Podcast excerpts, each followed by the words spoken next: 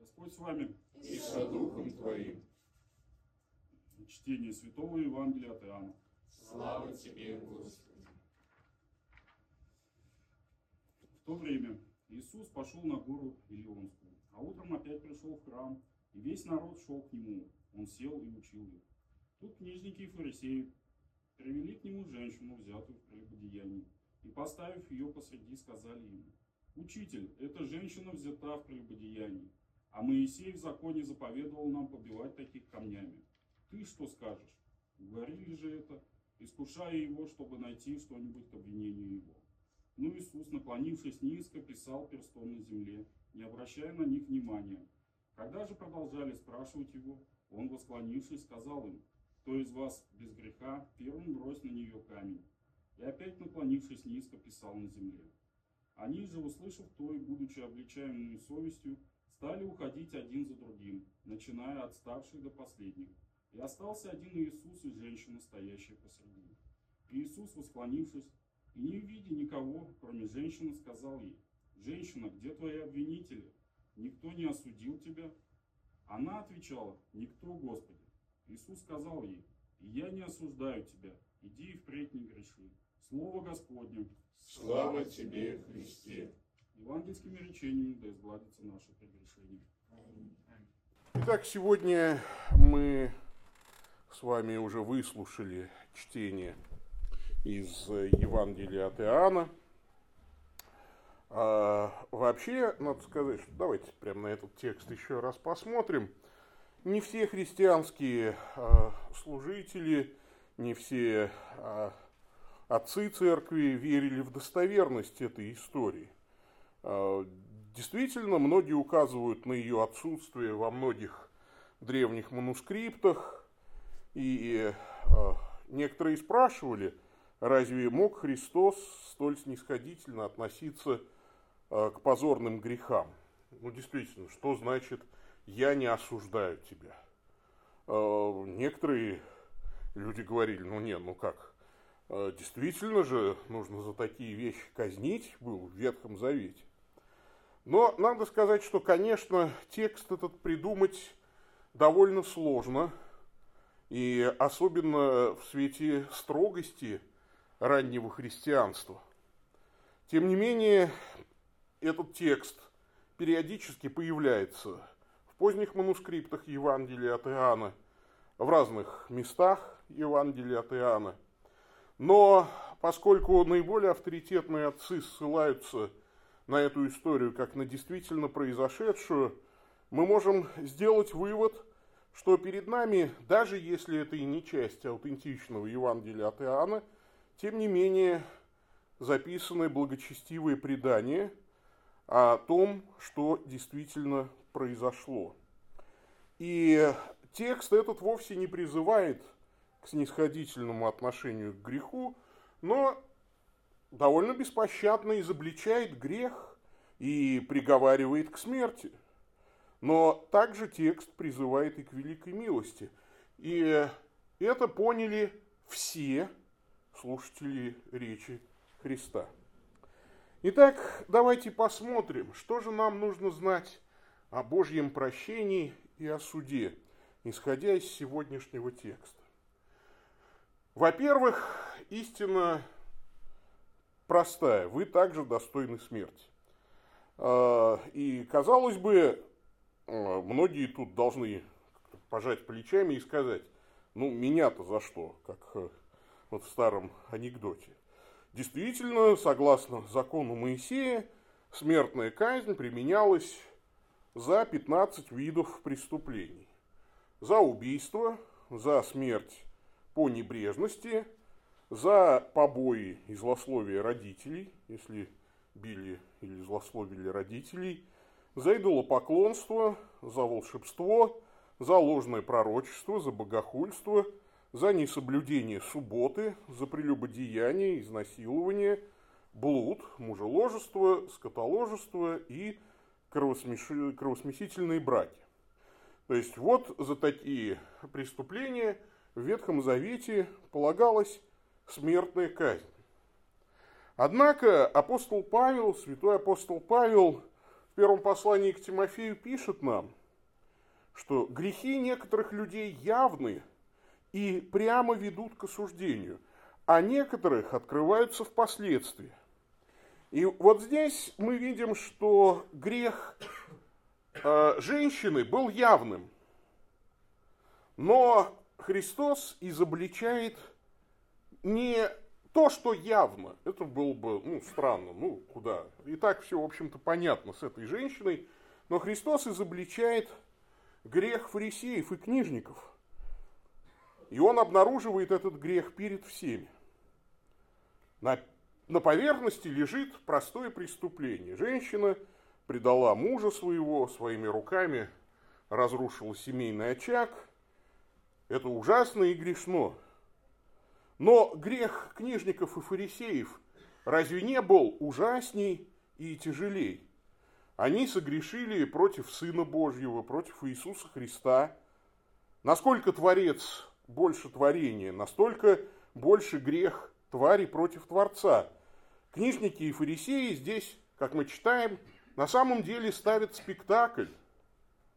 Мы читаем, искушая его, чтобы найти что-нибудь к обвинению его. Все это было затеяно не с той мыслью, чтобы осудить грех или чтобы повысить уровень святости в народе. Это все сделано было, чтобы опорочить репутацию Христа, свести на нет Христово влияние в обществе. Если бы он помиловал блудницу, его бы обвинили в том, что он не соблюдает Моисеев закон. Все, то есть это беззаконник, человек оправдывает беззаконие, ему смерть. Если бы он бросил в блудницу камень, то сказали бы, ну какой ты мессия, где вообще вот милость Божья, где вот благодать, ну то есть смотрите, как он жесток. То есть по их мнению у Иисуса сложился цукцванг, когда любой ход ухудшает ситуацию. И вот здесь мы видим, что Иисус очень достойно выходит из этой ситуации, а, как и обычно бывает.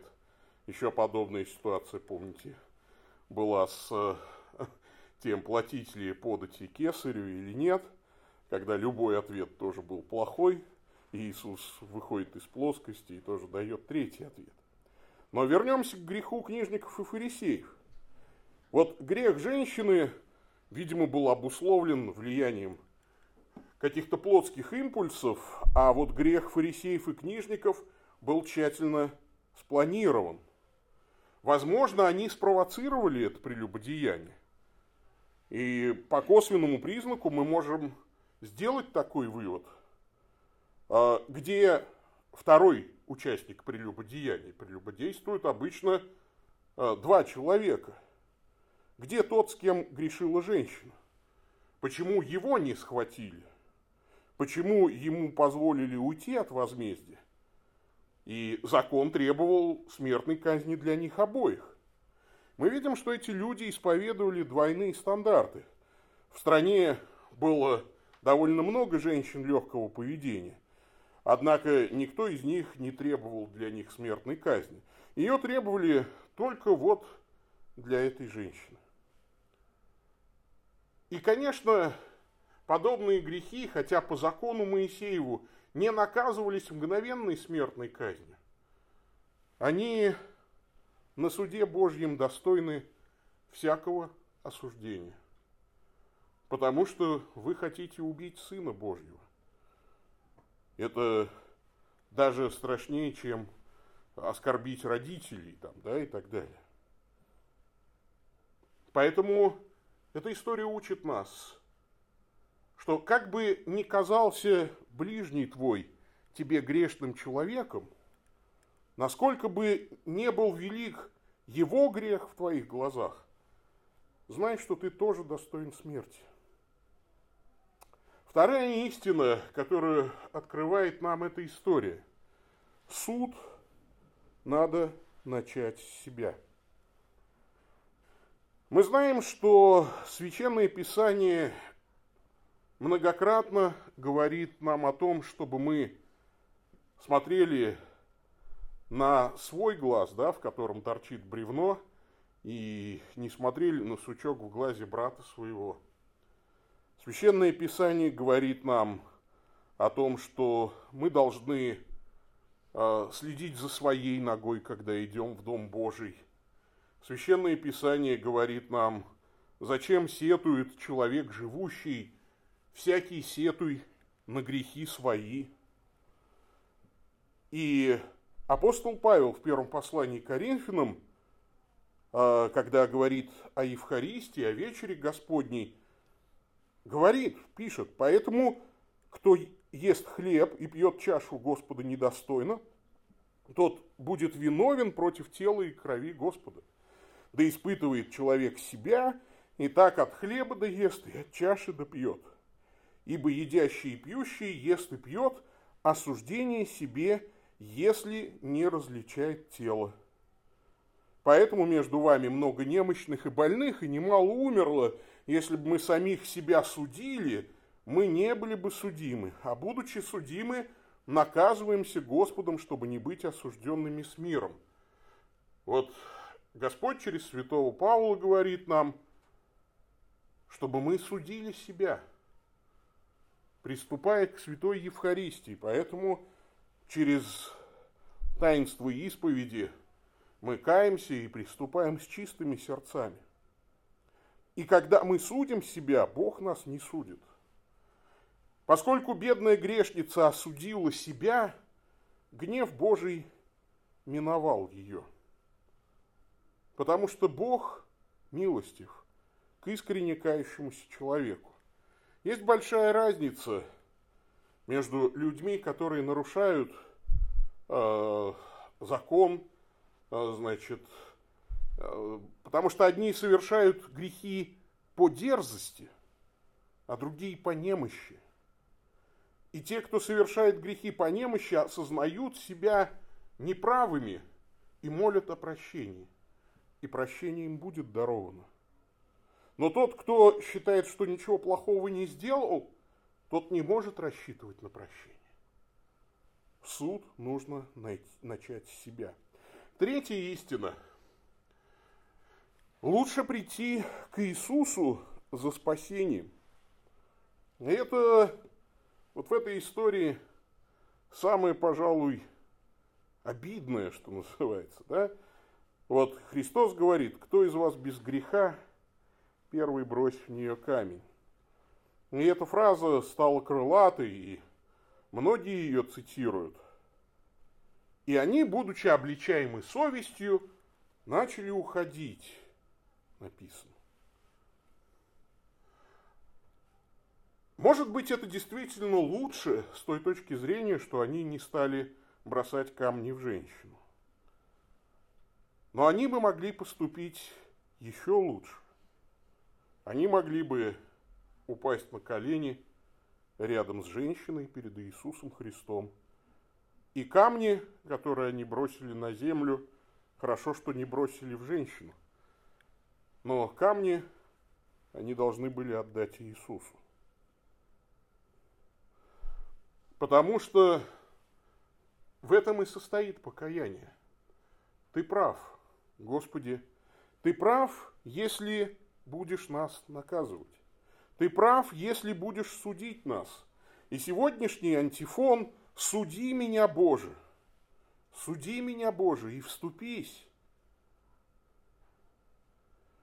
В псалмах неоднократно даже несмотря на такую ветхозаветную направленность псалмов, Давид говорит, не входи на суд с рабом твоим, потому что не оправдается перед тобой никто из живущих.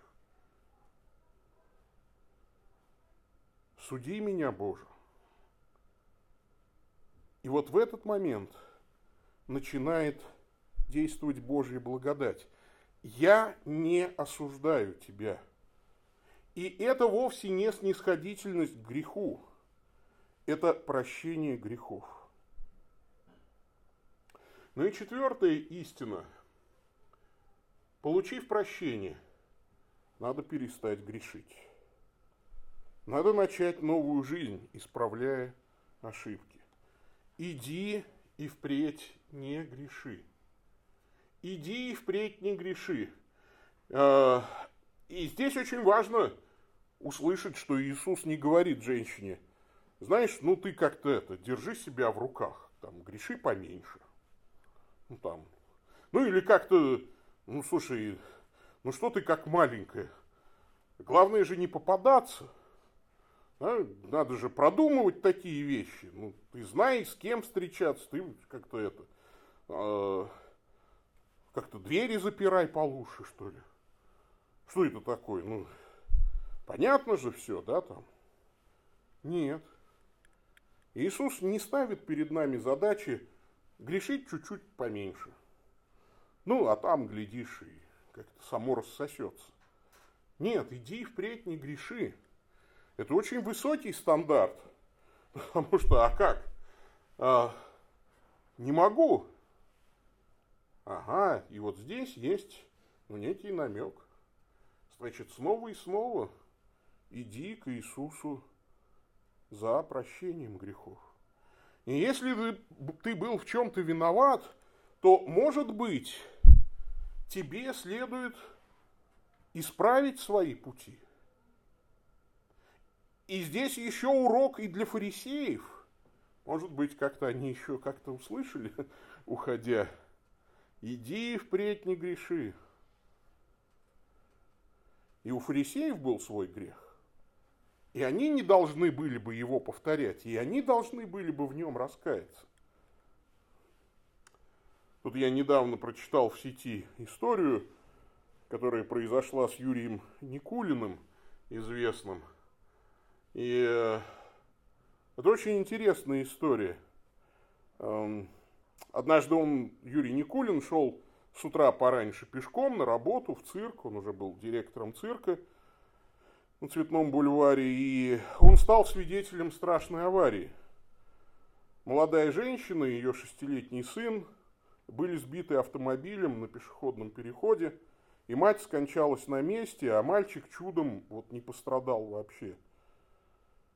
И поскольку вот Юрий Никулин был непосредственным свидетелем, он быстро снял свой дорогой пиджак и накрыл тело женщины, чтобы мальчик не видел изувеченную и залитую кровью мать. Очень быстро приехал наряд, оцепил место происшествия, скорая помощь, пожарные – собрались зеваки, все охали, ахали, обсуждали происшедшее, что-то мерили, фотографировали. И как-то так вышло, что без внимания остался только плачущий мальчик на обочине дороги сидевший. Никулин тут же, конечно, вышел из толпы, и, конечно, его никто не посмел остановить. Он сел рядом с мальчиком, утешил его как мог, подарил свой галстук с пчелой, а, вызвал такси, повез его к бабушке, узнал адрес, а, отвез к бабушке. А в тот день у Никулина была назначена очень важная и серьезная встреча с японской делегацией. И Юрий Владимирович, естественно, опоздал. Опоздал на полтора часа. Да еще вошел в кабинет без пиджака, потому что костюм приобретался специально для протокольных мероприятий. Без галстука, в белой рубашке с закатанными до локтя рукавами. А вы знаете, с японцами так нельзя. А, руководитель токийской делегации Ита Кабаяси и его коллеги посчитали это вопиющим нарушением протокола. Ну, во-первых, опоздать, во-вторых, прийти в неподобающей одежде. Вы знаете, что у азиатов очень строго с этим. Они демонстративно встали и ушли, покинули цирк. И только спустя пять лет Кабаяси узнал истинную причину опоздания директора цирка на Цветном бульваре. Никулина пригласили в Токио, за ним прислали самолет компании частный самолет, и в офисе его встречало, встретило 78 топ-менеджеров компании, низко наклонившихся, все они были без пиджаков, в белых рубашках, с закатанными рукавами и без галстука.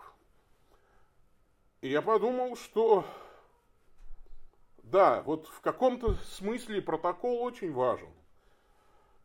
Но иногда получается его нарушить. И вот здесь важно не оказаться фарисеем. А если уж ты оказался фарисеем по незнанию даже своему, то надо уметь, надо уметь также снизойти, также простить. И также перестать грешить. Возможно, никто из нас ни разу в жизни не был на месте женщины, взятой в прелюбодеянии. Ну, большинство из вас, все мы вроде как такие респектабельные люди. Но каждый из нас был на месте фарисеев. Каждый из нас был на месте фарисеев. И поэтому мы очень легко призыв «иди и впредь не греши» применяем к женщине, взятой в прелюбодеянии. Но Иисус говорит это нам, фарисеям, осуждающим чужой грех. Сегодня воскресенье Юдика. Уже в следующее воскресенье будет пальмовое воскресенье, а потом начнется страстная неделя. И готовясь к этим событиям, готовясь вновь вспомнить эти события, давайте в воскресенье Юдика, да, в воскресенье «Суди меня, Боже», каждый из нас проверит свое сердце. Каждый осудит себя, чтобы не быть судимым. Аминь.